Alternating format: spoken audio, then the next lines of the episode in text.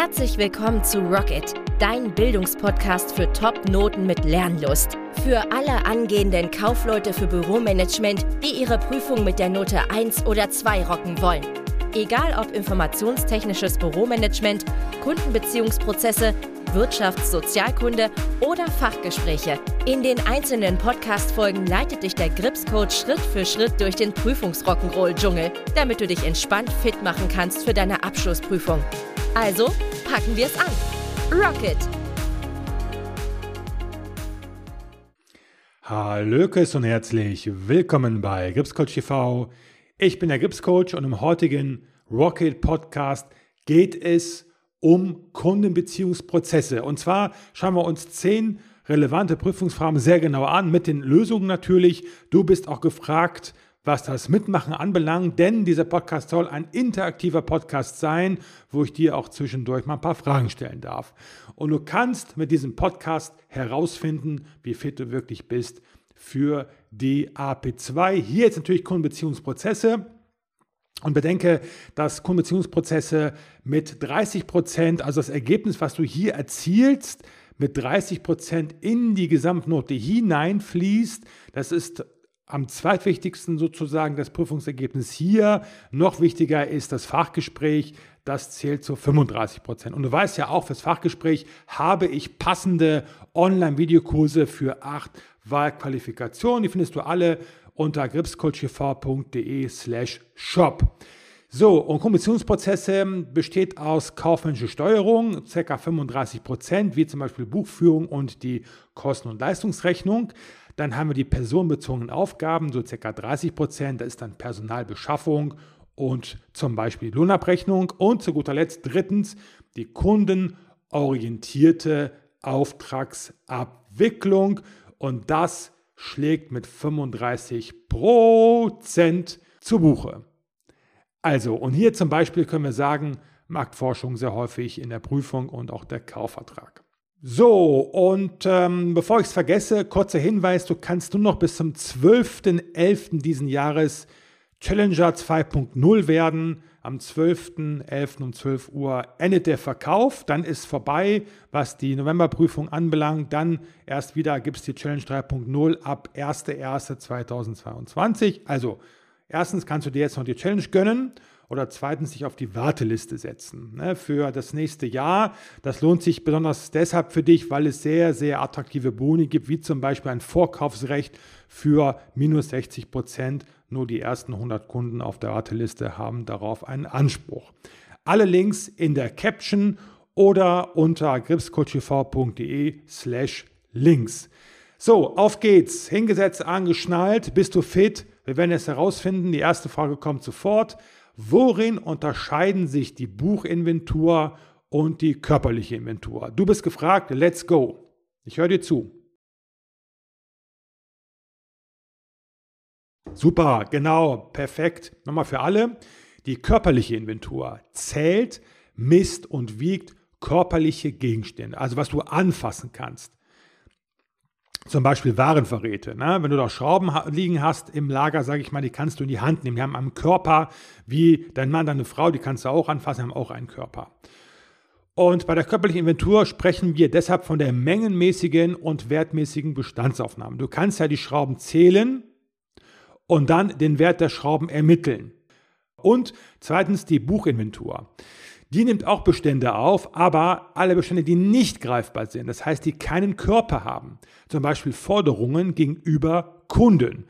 Frage 2. Wie werden die Ist-Bestände bei einer Inventur bewertet? Wie werden die Ist-Bestände bei einer Inventur bewertet? Dein Einsatz?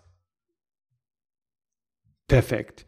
Die Ist-Bestände werden zu Einstandspreisen bewertet. Frage an dich, was ist der Einstandspreis? Wie ermittelst du den? Gibt es eine Formel? Na, weißt du Bescheid? Nee? Okay, hier kommt die Auflösung. Ganz einfach gesprochen, Preis der Ware plus Bezugskosten. Wenn du jetzt ähm, Listen-Einkaufspreis hast, dann gehen da noch Rabatte von ab und sowas, das wird alles abgezogen. Hast du den Einkaufspreis der Ware, den du wirklich bezahlst, der halt netto auf der Rechnung draufsteht.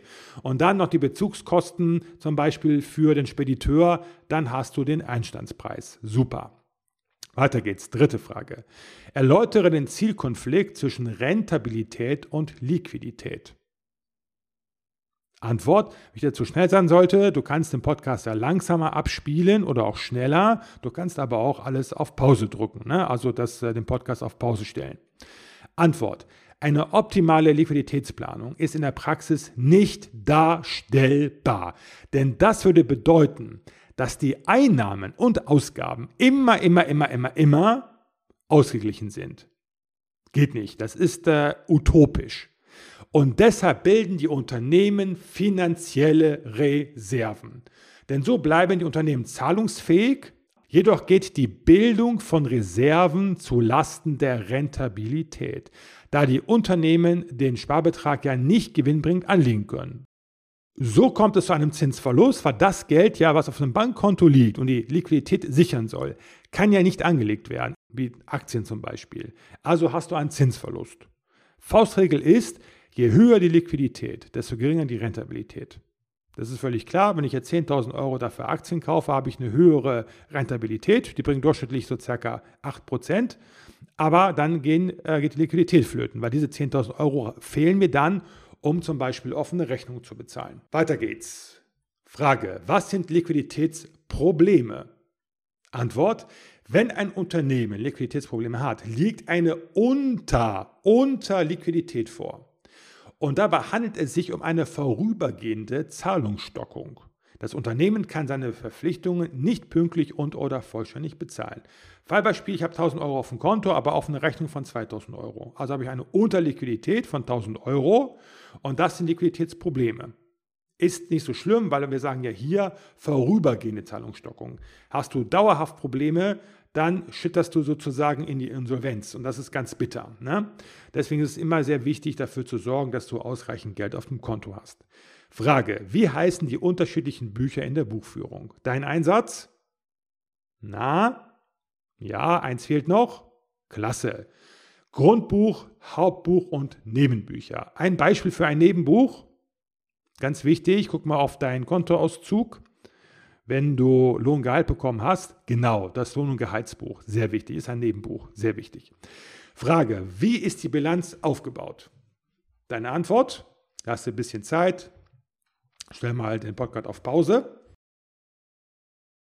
Meine Antwort, stelle dir die Bilanz wie ein T-Konto vor. Ne, das T-Konto heißt ja T-Konto, warum? Genau, weil es aussieht wie ein T, der Buchstabe T.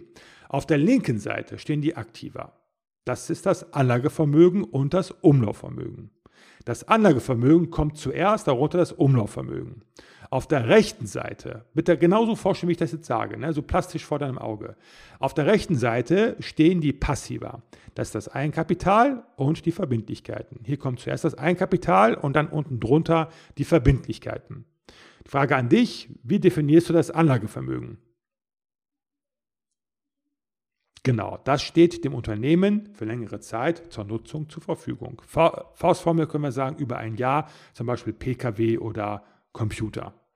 Genau, Umlaufvermögen ist was? Genau, alles Geld und was in kurzer Zeit zu Geld gemacht werden kann, wie zum Beispiel Warenvorräte. Frage, was ist die Bilanz?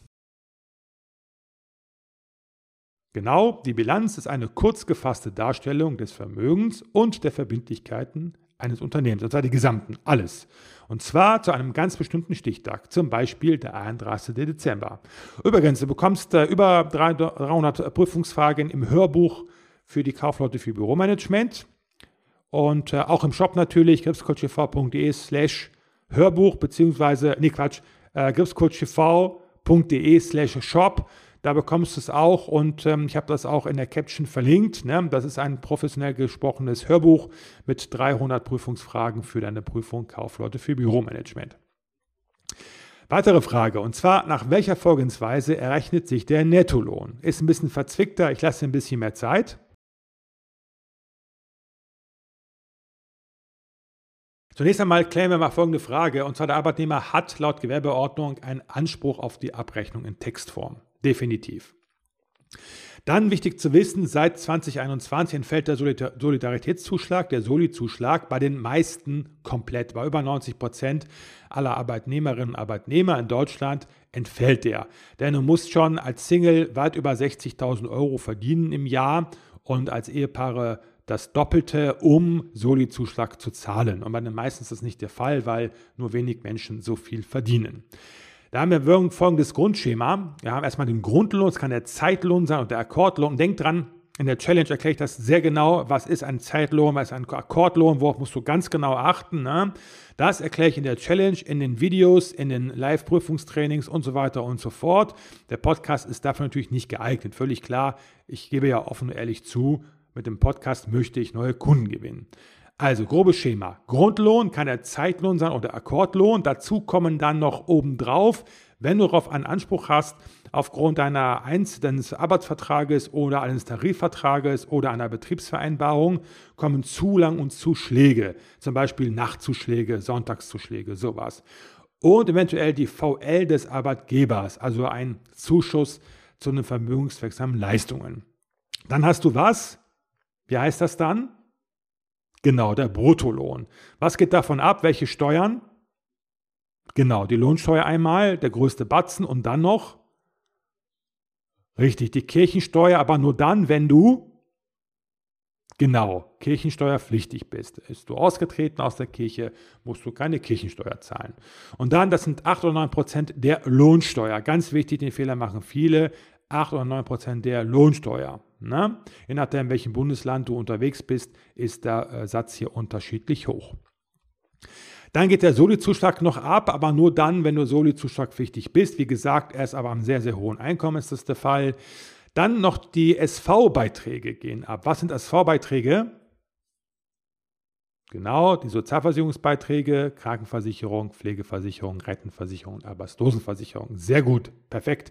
Da gibt es noch eine weitere, die nur der Arbeitgeber zahlt. Wie heißt die? Genau, Unfallversicherung. Genau. Und wer trägt diese Unfallversicherung? Wer heißt der Träger? Die Berufsgenossenschaften. Sehr gut. Dann hast du was? Genau, der Nettolohn. Davon geht dann eventuell ab die VL, also die vermögenswirksamen Leistungen, das ist dann der Arbeitgeber- und Arbeitnehmeranteil und noch sonstige Abzüge. Das können Pfändungen sein, Vorschüsse und so weiter. Und dann hast du was ganz zum Schluss, das, was auf dem Konto landet bei dir, Genau, der Auszahlungsbetrag. Sehr gut, okay. Und wie gesagt, in der Challenge erkläre ich das sehr genau schwarz auf weiß in Videoform. Frage, wie kann Personal beschafft werden? Deine Antwort? Super. Intern und extern. Super. Aber das reicht mir nicht. Ich gebe mal ein paar Beispiele für die interne. Genau, zum Beispiel die interne Stellenausschreibung, schwarzes Brett. Oder auch ähm, Intranet. Extern, Beispiele. Hm. Perfekt, Stellenanzeigen, genau. Auch online natürlich. Monster.de, wie die alle heißen. Vermittlungsagenturen bzw. Headhunter, E-Recruiting, das sind Online-Bewerbungen, die über die Webseite des Unternehmens erfolgen, E-Mail-Bewerbungen, die eingehen, Arbeitsagentur für äh, die Arbeitsagentur, darüber können auch Bewerber kommen, Jobbörsen im Internet und so weiter und so fort, habe ich quasi gerade schon gesagt. Aber es gibt immer noch Stellenanzeigen, die auch in der Zeitung zum Beispiel dann inseriert werden oder in Fachzeitschriften. Ne? Gibt es natürlich auch, genau, das wäre extern. Letzte Frage, wann entsteht ein Kaufvertrag? Deine Antwort?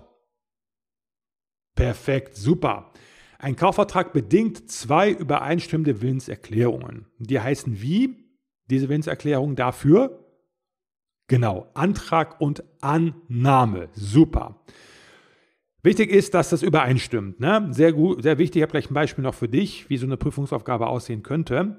Also, aber ein Kaufvertrag, wichtig zu wissen, ist an keine Form gebunden. Der kann also auch mündlich erfolgen. Im Businessbereich ist es eigentlich immer schriftlich oder wenn du auch noch was bestellst, auch immer natürlich schriftlich, ne, schwarz auf weiß. Du musst dann auch, auch die AGB bestätigen, hast du nicht gesehen. Ne? Aber theoretisch, der Gesetzgeber sagt, es gibt keine Form. Du kannst es quasi machen, wie du willst. Wichtig ist hier aber, die Willenserklärungen müssen übereinstimmen. Und damit man das beweisen kann, erfolgt das in der Regel immer schriftlich. Jetzt habe ich ein Beispiel für dich und zwar folgendes Angebot geht ein: 999 Euro netto pro Schrank, Rabatt 10%, Lieferung Freihaus, keine Freizeichnungsklausel. Keine Freizeichnungsklausel. Welche der folgenden Aussagen trifft zu? Erstens, Erklärung ohne Rechtskraft. Zweitens Antrag zu einem Kaufvertrag. Oder drittens verbindlicher Antrag zu einem Kaufvertrag. Eins, zwei oder drei. Drei ist richtig. Verbindlicher Antrag zu einem Kaufvertrag, denn schau mal, es ist ein Antrag, ich trage dir an als Verkäufer, diese Ware zu diesem Preis zu kaufen. Du sagst, mache ich, dann hast du das angenommen und ein Kaufvertrag ist zustande gekommen, weil das bei der übereinstimmt. Aber da das äh, Angebot frei, ähm, äh, keine Freizeichnungsklausel hat, wie ähm, Angebot frei bleibt oder sowas halt, ne, ist es verbindlich und der Verkäufer muss den Schrank zu diesen Konditionen liefern. Es ist ein Kaufvertrag zustande gekommen. So, das war's zum Podcast mit den zehn Prüfungsfragen über Kundenbeziehungsprozesse. Ich würde mich mega freuen, dich als Challenger begrüßen zu dürfen. Nächstes Jahr die Prüfung hast, pack dich auf die Warteliste. Dann profitierst du von den sehr attraktiven Boni. Schaust dir einfach an. In der Caption ist der Link. Oder unter gripscoachtv.de slash links. So, die nächste Folge wird sich sehr wahrscheinlich um die drei besten Bücher für Kaufleute für Büromanagement handeln, weil die Frage kam nämlich von euch und dann die Frage natürlich, kennst du diese drei besten Bücher? Darauf kannst du dich schon mal freuen und natürlich auch auf folgende Podcast-Folgen. Ich danke dir für deine Aufmerksamkeit, wünsche dir alles Gute und viel Erfolg. Rocket!